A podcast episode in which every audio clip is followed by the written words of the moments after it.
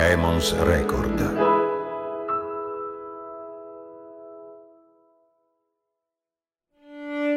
L'arte non è uno specchio con cui riflettere il mondo, ma un martello con cui scolpirlo. Lo ha scritto Vladimir Mayakovsky, uno dei miei poeti preferiti, ed è una frase che mi ripeto spesso quando cerco una direzione nel processo creativo. Come posso, nel mio piccolo, contribuire a scolpire come posso partecipare alla costruzione di un mondo nuovo e diverso tramite una canzone, un libro o magari un podcast? Non uno specchio, un martello. Ero in giro per Milano una volta che quella frase mi è venuta in mente forte. Era una domenica mattina, era quasi mattino. Poche ore prima avevo fatto un concerto e mi trovavo in una delle zone più particolari, affascinanti e famigerate della città, quella di via Emilio Gola. Via Gola? Illegalità, occupazioni abusive, spaccio, dirà qualcuno. Autogestione, spazi liberati, cultura popolare, risponderà qualcun altro. Il conflitto c'è, inutile negarlo. Ma ormai dovreste saperlo è dal conflitto che nelle nostre città sorgono spesso le forme di espressione più particolari e inaspettate. Io sono Kento e questo è Illegale, il podcast che racconta la controcultura delle nostre città, conflitti e tesori nascosti, tutto quello che accade accanto a voi e che finora non avete saputo o voluto vedere. A pochi metri dalle arterie dove scorre il traffico, dalle case, dai luoghi di lavoro, vive e respira un organismo ribelle fatto di creatività e rifiuto delle convenzioni. I graffiti, le sfide di rap, ma anche la poesia di strada, lo street food e molto, molto altro. Illegale è un podcast prodotto da Emons Record.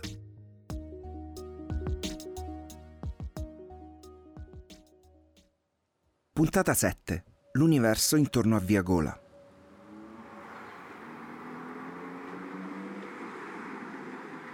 Dax vive in ogni casa occupata. La scritta sul muro di Via Gola è enorme, colorata e ben curata nel lettering. Per me bellissima.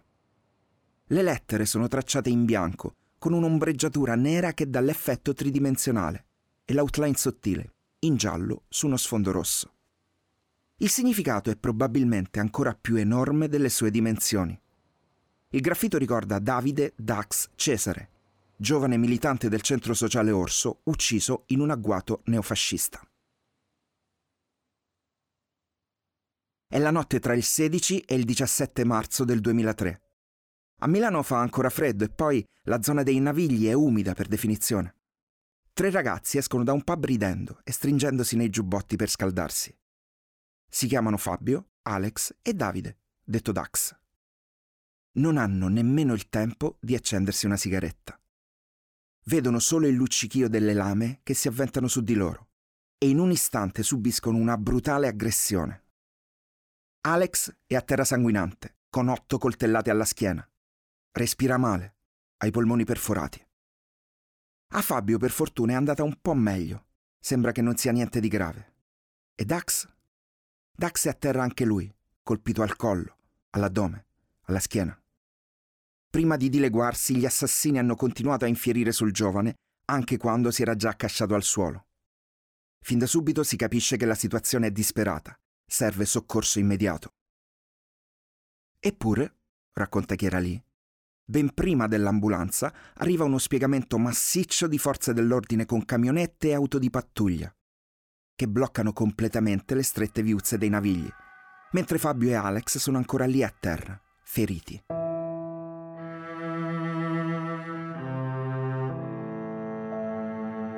Mentre Davide Dax Cesare muore, dissanguandosi lentamente, prima ancora di arrivare al pronto soccorso dell'ospedale San Paolo.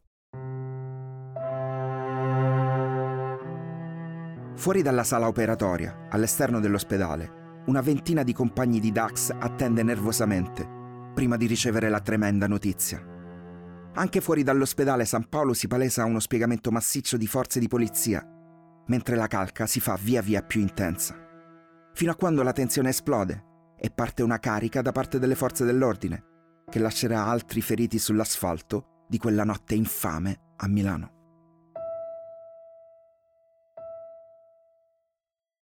Un infermiere racconta. Invocando aiuto, hanno cominciato ad entrare dall'atrio persone insanguinate. Era sangue fresco, botte appena prese. Abbiamo medicato sette giovani e un vigilante dell'ospedale. C'erano due ragazzi con il naso rotto.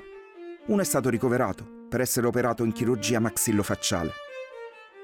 Finita la tragedia, inizia la farsa.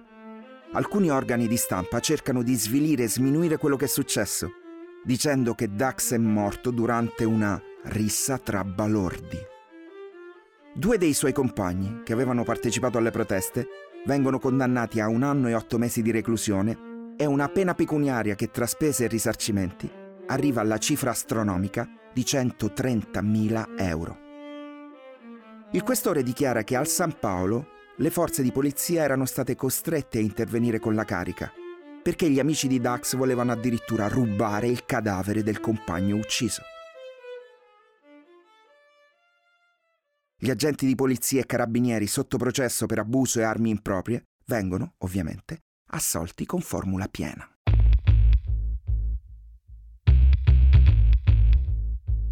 Dax odia ancora. C'è scritto a Via Gola e un po' dovunque, non solo a Milano. E a me non arriva tanto come un odio nei confronti degli assassini. Un padre e due figli di cui uno minorenne all'epoca, che volevano vendicare un'aggressione di cui erano convinti di aver scoperto i responsabili, individuati e poi condannati. E non mi arriva solo come un odio nei confronti dei fascismi di ieri e di oggi. Lo sento come un odio altrettanto profondo nei confronti delle ipocrisie delle zone grigie, di chi il conflitto lo vuole nascondere, sminuire, reprimere. Ecco perché, nonostante tutte le contraddizioni e i problemi, non riesco a non trovare meravigliosi i graffiti di Via Gola.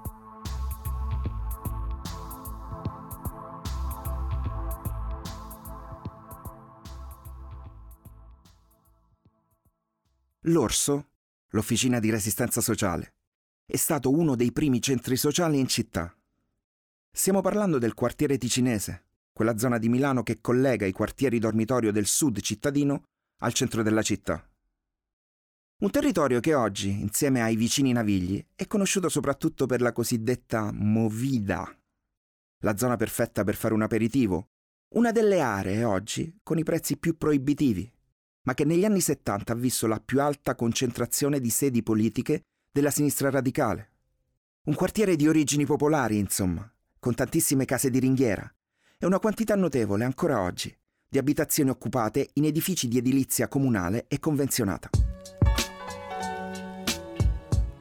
Ed è qui che arriva Dax, all'anagrafe Davide Cesare, attivista antifascista di Rozzano. In queste strade incontra gli occupanti di case sotto sfratto, i compagni dell'orso, poi definitivamente sgomberato nel 2006.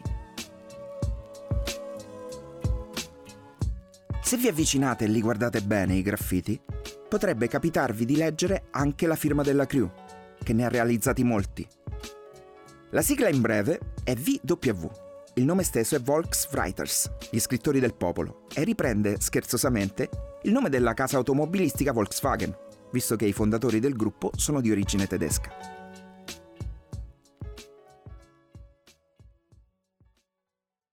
Non è solo a Via Gola che troverete i loro colori. Su via Ettore Maiorana, a Niguarda, c'è un muro bellissimo, realizzato in collaborazione con l'AMPI, l'Associazione dei Partigiani, che celebra la liberazione del quartiere e la memoria di Gina Galeotti Bianchi, una partigiana uccisa dai nazisti mentre era incinta di otto mesi e caduta proprio il giorno dell'insurrezione nazionale, il 25 aprile del 1945. A Genova, la VW ha firmato i commoventi ritratti di Carlo Giuliani e Don Gallo, ma anche la raffigurazione delle lotte del popolo curdo e molto altro. E negli anni le loro opere sono arrivate a coprire i muri di tante e tante città italiane, col loro messaggio di lotta e di bellezza. Non uno specchio, ma un martello, diceva Majakowski.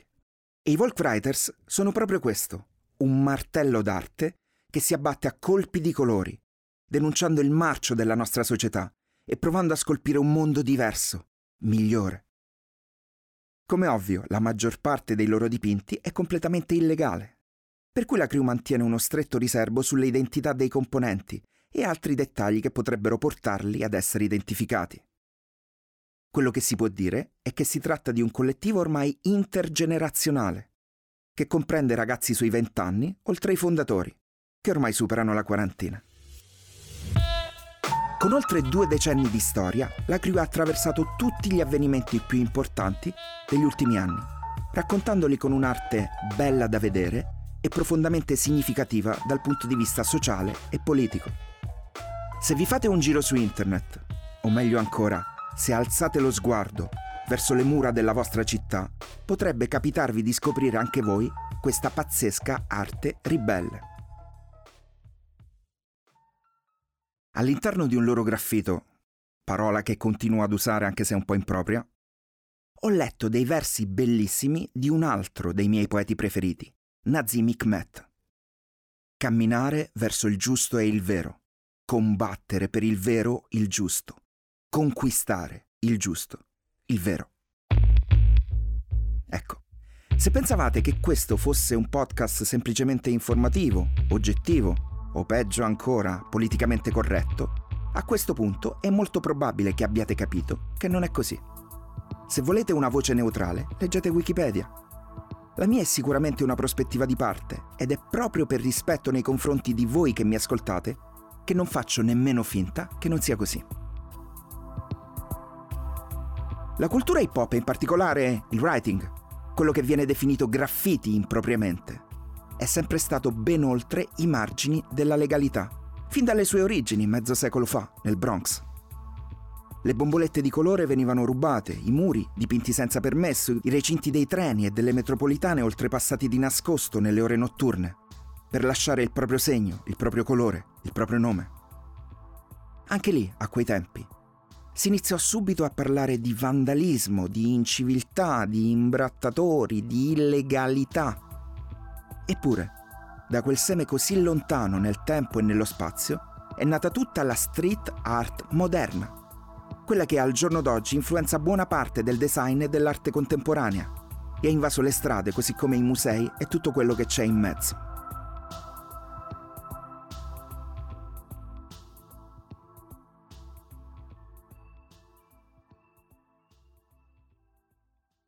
Al vero writer, al vero artista, non interessa l'illegalità fine a se stessa, così come non ha alcun rispetto nei confronti di chi imbratta le chiese o i monumenti. Il vero writer smaschera l'ipocrisia di una società che perseguita chi disegna su un muro, mentre non si fa problemi quando cento e mille muri nelle nostre città sono invasi dal grigio del cemento o dai messaggi superficiali e ipnotici della pubblicità. L'arte non è uno specchio con cui riflettere il mondo, ma un martello con cui scolpirlo.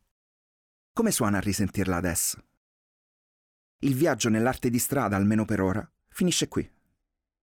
Ma la nostra avventura a Milano, alla scoperta di altri luoghi di resistenza sociale e controculturale, continua. Ci spostiamo verso nord-ovest, in quello spazio che sta tra i grattacieli di City Life e il verde del prato dello stadio Giuseppe Meazza, a San Siro.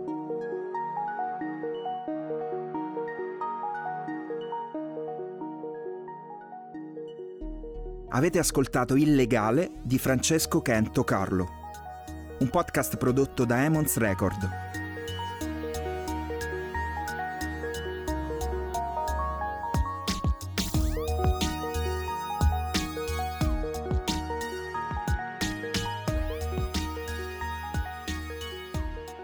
Regia Caterina Bocchetti e Maria Saracino. Studio di registrazione LRS Recording Studio, Roma. Supervisione editoriale Caterina Bocchetti, Paolo Girella e Maria Saracino. Montaggio e post-produzione Fiammetta Castagnini. Sigla di Mad Simon.